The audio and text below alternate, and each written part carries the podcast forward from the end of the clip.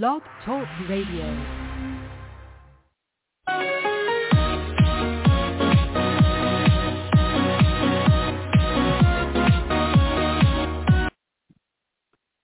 Hello again, everybody. Welcome to another Rough Riders Radio podcast. I'm the host, the Rough Rider himself. Today's podcast is entitled A Chronology of Trump's Coup d'etat post November 3rd, 2020. Let's begin.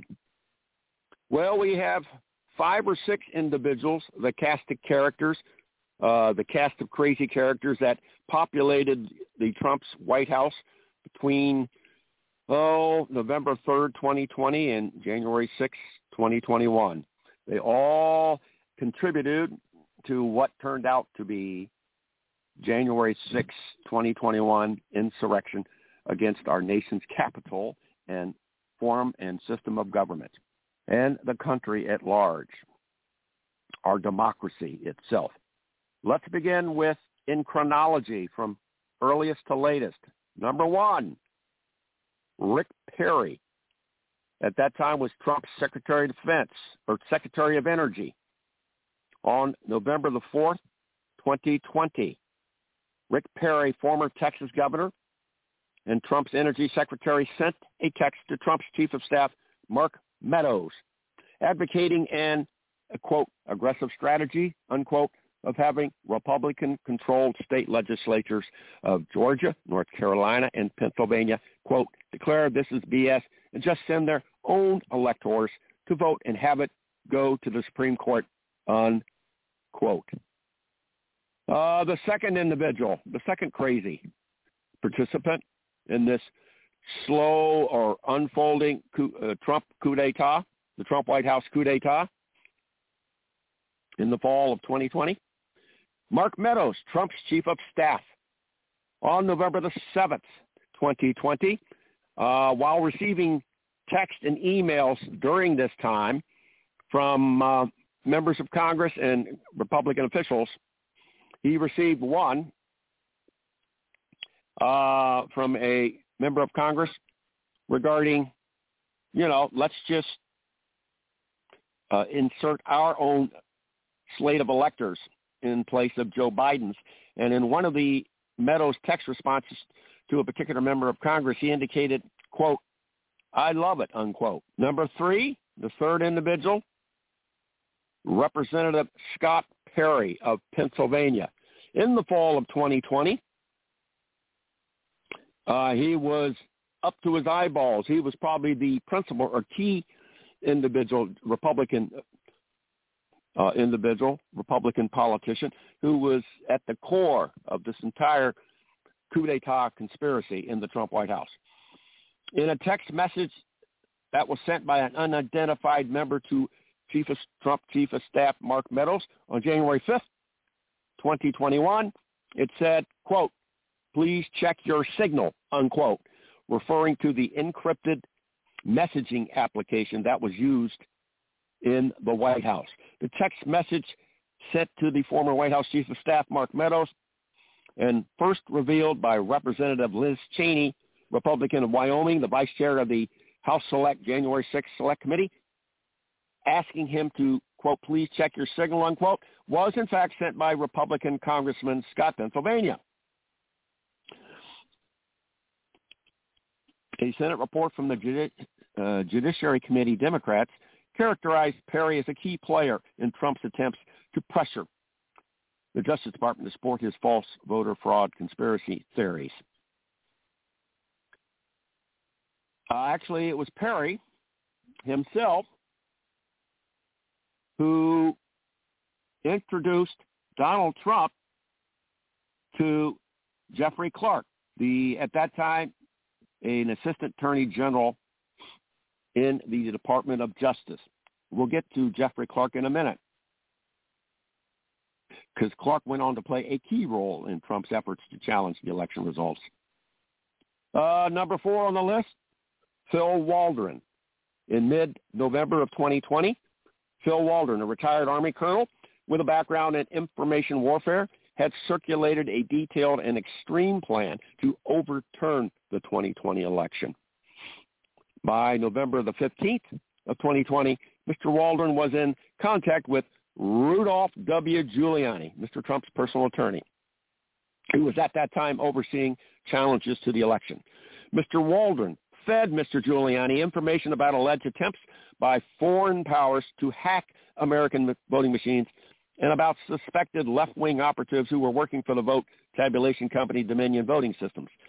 It was his 38-page PowerPoint presentation that he circulated on Capitol Hill, and that was also shown to Mark Meadows, Trump's chief of staff. The document reportedly provided administration officials and members of Congress an alarming blueprint for overturning a nationwide election. The PowerPoint was entitled Election Fraud, Foreign Interference, and Options for 6 Jan, 6 January.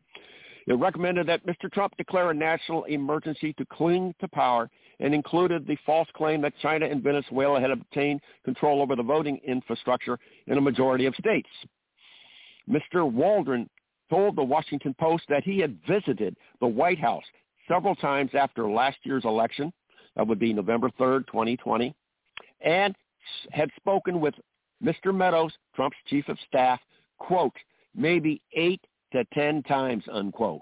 And nobody, that much White House access, whoa, that is a, a, a that's a red flag right there.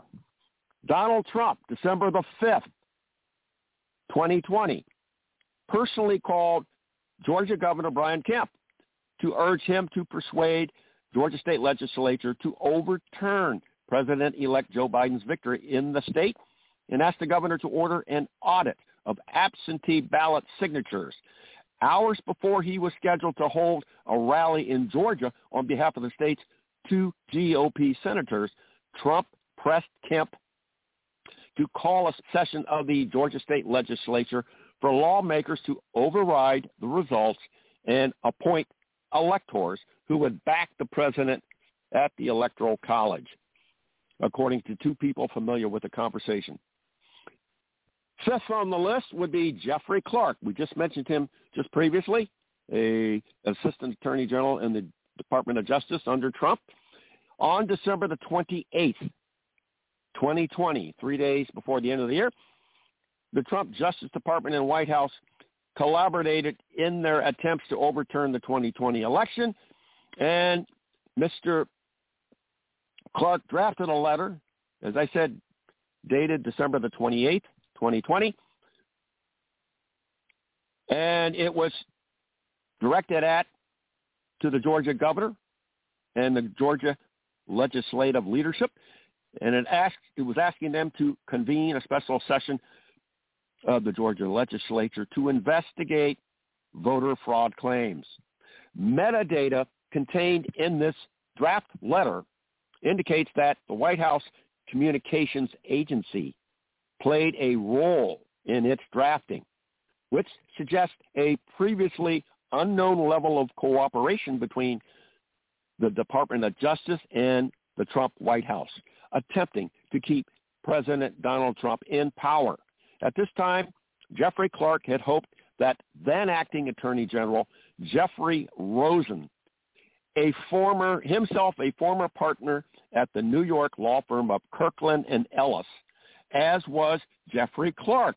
How convenient. And the acting Deputy Attorney General Richard Donoghue. Jeffrey Clark was hoping that they both would sign this letter Quote, I think we should get it out as soon as possible, unquote, Clark wrote in an email to Rosen and Donoghue, But both Rosen and Donoghue both refused to send it. Thank for us. The letter read, quote, while the Department of Justice believes the governor of Georgia should immediately call a special session to consider this important and urgent matter, unquote, the letter said, quote, if he declines to do so, we share with you our view that the Georgia General Assembly has implied authority under the Constitution of the United States to call itself into special session for the limited purpose of considering issues pertaining to the appointment of presidential electors, unquote. Sixth on the list, Representative Jim Jordan of Ohio, on January the 5th, 2021, five days into the new year. He sent a message, text message to the then White House Chief of Staff, you guessed it, Mark Meadows, that argued that a certification of the 2020 election could be blocked by the vice president. Quote, the text read, quote, on January 6, 2021, Vice President Mike Pence, as the President of the Senate, should call out all electoral votes that he believes are unconstitutional as no electoral votes at all, unquote. A spokesman for Jordan said the message was sent by the committee was incomplete and had not, in fact, been written by Jordan, but by Joseph Schmitz, a D.C. lawyer and former Defense Department Inspector General. Well, this podcaster says, big king deal. Nonetheless, Jordan sent this piece of shit to Trump's chief of staff, Mark Meadows, piled higher and deeper. Uh, the seventh would be Donald Trump himself on January the 2nd, 2021. He had already done his deed a month earlier in his phone call to uh, the governor of Georgia, Brian Kemp. On January 2nd, 2021, Donald Trump personally called Georgia's then Secretary of State, Brad Raffensperger, and encouraged him to overturn the state's election results. Trump told Raffensperger that, hold on a second here, folks. We have a slight miscue. Hmm. We're going to get to it right. Hold on a second here. Mm-hmm. Trump personally called Georgia's then Secretary of State Brad Raffensperger to encourage him to overturn the state's election results. This is the Secretary of State of the state of Georgia. Wow. Told Raffensperger to, quote, find, unquote, nearly 12,000 votes. At one point on the call, Trump told Raffensperger, quote, what I want to do is this. I just want to find 11,780 votes, which is one more than the 11,779 votes margin of defeat we have because we won the state, unquote. During the call, Trump falsely suggested that Raffensperger could have committed a criminal offense. Legal experts say that Trump's behavior was more like uh, extortion. Trump, def- defeated by Joe Biden, refused to accept this outcome and made a months-long effort to overturn the results. Anyway, Trump can also be heard on the, t- the tape. Quote, the people in the country are angry, and there's nothing wrong with saying, you know, um, that you recalculated. Oh, woo! That's, he takes, that's got, that guy has balls. Uh, the last would be John Eastman. January of 2021. The Capitol mob didn't come out of nowhere. It was a response to the concerted attack on 2020's election results crafted by elite right-wing politicians, academics, and attorneys. No law professor played a bigger role in Donald Trump's plot to overturn November 2020 than Eastman. Eastman supplied Trump with the legal or the, the, the faux constitutional argument that, yes, he could overturn the election and substitute Joe Biden's elector with his own. So there you go. And then Trump on January 6th saying, we fight like hell, and if you don't like fight like hell, you're going to have a country anymore. Those were fighting words and incited the, uh, the mob to descend on Capitol Hill. There you have it. Those are, that, that is the coup d'etat. That is the coup d'etat in short. And uh, Trump will go will be charged, convicted, and he's going to be spending a lot of time behind bars. As the old Rough Rider saying, riding, rounding third, heading for home. Thanks for listening and stay tuned.